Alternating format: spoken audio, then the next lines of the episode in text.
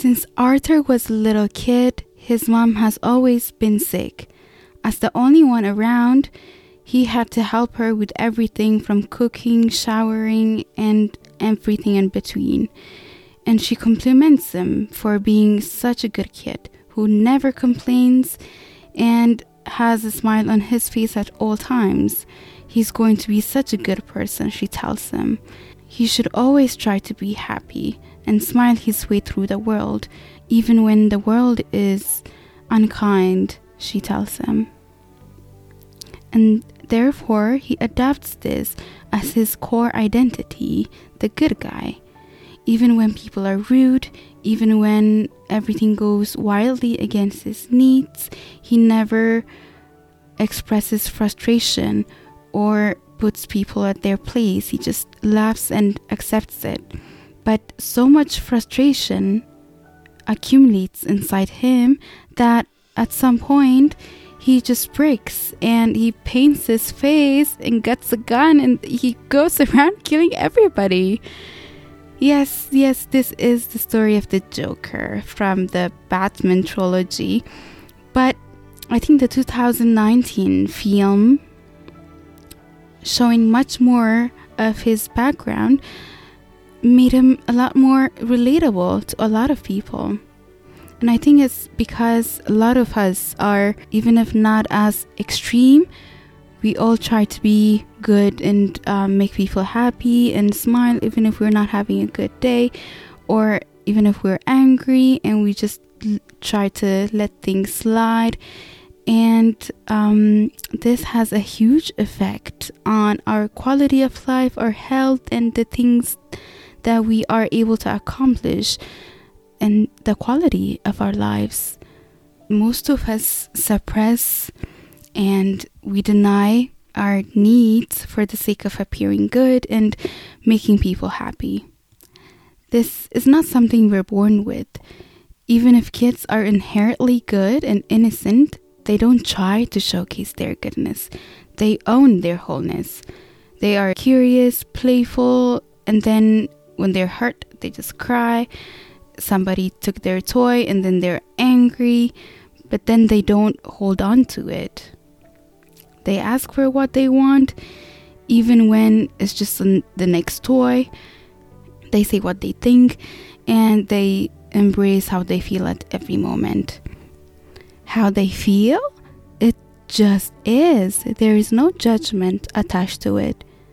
But already by the age of five or six, we learn that some parts of us are shameful.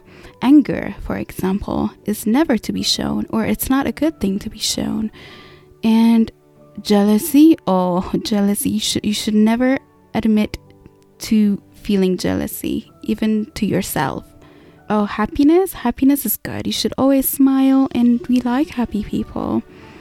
And that is your goal at the end. We're told you should be a good little girl or a good little boy. And then, just like that, for the sake of approval and fitting in, we comply and we turn into adults that are people pleasers, afraid to speak up and stand up to unfairness this is what the psychologist Carl Jung called our shadow self the parts of us that we deny and repress into our subconscious that still dictate how we live and keep us from living the kinds of lives that we desire. In reality, every trait can be good or bad, and we need to access every emotion. For example, anger is a sign that you feel that you're in an unfair situation. It's an internal guide to regulate. And instead of feeling it and solving the unfairness, if we suppress it, we might blow up at the at a very unfortunate moment or at the wrong person or in a disproportionate manner. People who are screaming at everyone all the time are not so because they are in touch with their feelings. They are compelled to do this because they have suppressed so much frustration and they feel like they cannot control their anger. It can also make you sick if you keep emotions in you for a long time, especially like the, the negative ones like trauma and anger and frustration, despair, and things like that. Like Woody Allen said, I never get angry, I just grow a tumor. Another example is greed is not good. We know this, but if we have none of it, we can't ask to be paid for our work or have any property or belongings because you would just give everything away. On the other hand, to the extreme, with too much greed, you'll be selfish and take things from others that you don't deserve and be unable to build loving relationships. Aggression in the wrong place is bad, but if you're about to be robbed or a crazy person approaches you in the street, a little aggression can actually scare them away. Or even if you look like you can get aggressive or scream, that can keep you safe. Bullying also applies in adult lives. There are just some people who like to pick and degrade people, and they usually target people who they think won't do anything about it. As they say, if you can be dangerous, usually you don't have to be. This is what they teach in martial arts. It's more than learning to defend yourself. It's building a good posture, standing with your head high and gracefully, and treating others with respect, and still being able to handle mistreatment in a correct way, which can make you look confident. Martial artists are never aggressive, and they almost never need to be. What I'm saying is, you need to be able to access your quote unquote bad traits because you're human and we are all complex creatures and have evil characteristics as much as heavenly ones. This is in our nature and has helped us survive over the centuries. The true measure of a moral person is not being unable to be bad, but being able to be angry and still communicating calmly being able to lie, for example, and still choosing to be an honest person, and being able to say no confidently and directly, and still choosing to say yes because you really want to.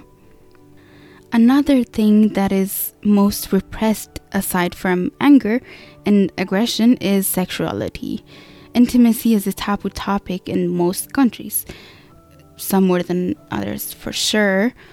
Still, some people find a way to have a healthy expression through healthy relationships and really useful online resources that we have in abundance nowadays that are also fair to everyone. When sexuality is repressed, it leads to uncontrolled promiscuity, constant need to prove desirability and feeling like being desired is the only way to gain personal worth, or alcohol induced irresponsible acts of intimacy. You can know if you have healthy or in, uh, unhealthy sexuality by questioning if you or your impulses are in control. Another way to identify your shadow selves is to pay attention to when you're triggered, what and when are you feeling strong emotions towards what somebody is doing? For example, if you're triggered by someone who talks too much or too loudly, you can ask yourself if you feel like you can't be assertive or communicative or if you feel like the only way to be accepted and to be decent is by keeping quiet or having your volume down.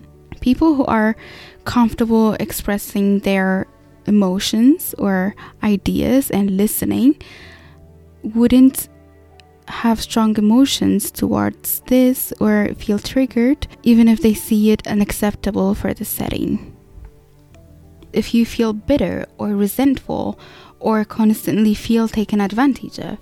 Most people who are people pleasers feel this because they're constantly giving and not allowing their needs to be known. So after a point, they grow resentful and project into other people all the blame. Ask yourself if you're also sometimes choosing to fulfill others' needs without considering your own or even over your own. Practice checking on yourself often what you need and what you can afford to give, whether it's resources, time, energy, and learn to say no comfortably and lovingly. Most people are also terrified of conflict. There's the good kind of conflict, disagreement, and misunderstanding that is healthy and important talk about.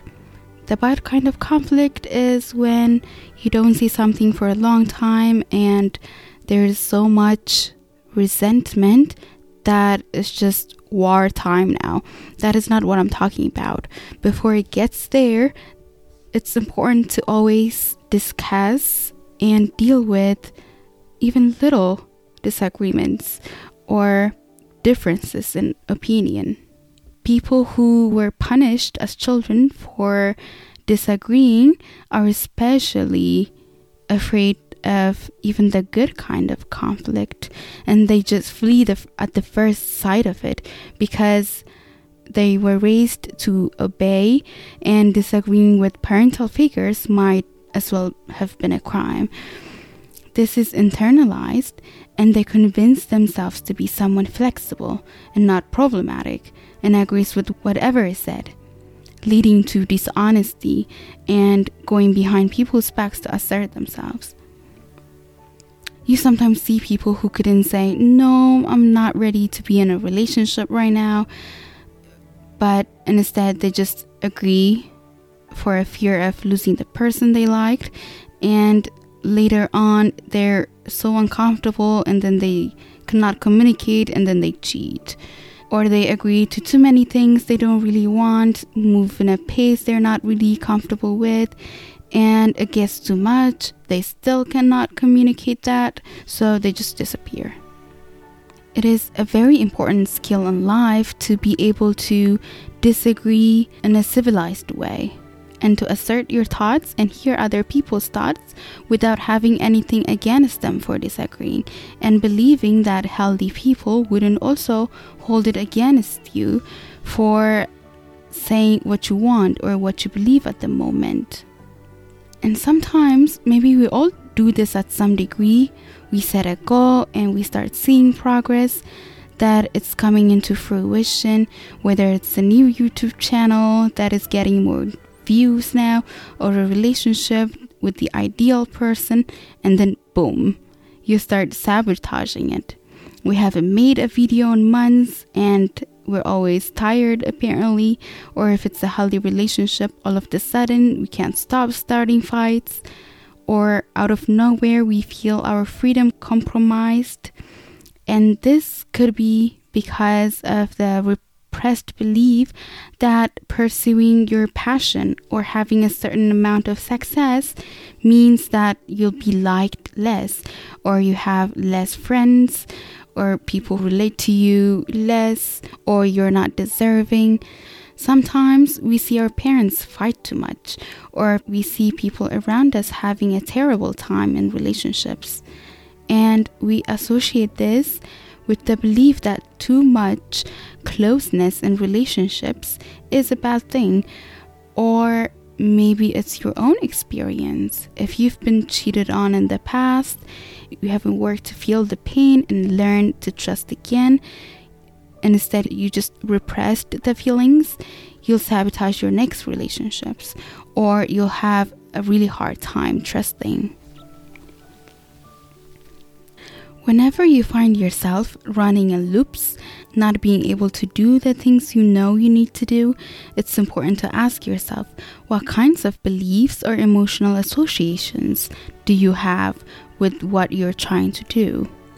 And if your beliefs are encouraging excitement for it or fear, because your subconscious mind is wired to seek pleasure and avoid pain. So it will be very hard to do the things that you subconsciously believe will be the sources of pain at some point in the future, if not immediately. As Jung believed, the greatest trait to human civilization is our inability to understand ourselves and our inherent destructiveness. I'll leave you with a quote from Carl Jung's book Visions, read by an impressively good AI. When one tries desperately to be good and wonderful and perfect, then all the more the shadow develops a definite will to be black and evil and destructive. People cannot see that. They are always striving to be marvelous. And then they discover that terrible, destructive things happen which they cannot understand, and they either deny that such facts have anything to do with them, or if they admit them, they take them for natural afflictions, or they try to minimize them and to shift the responsibility elsewhere. The fact is that if one tries beyond one's capacity to be perfect, the shadow descends into hell and becomes the devil.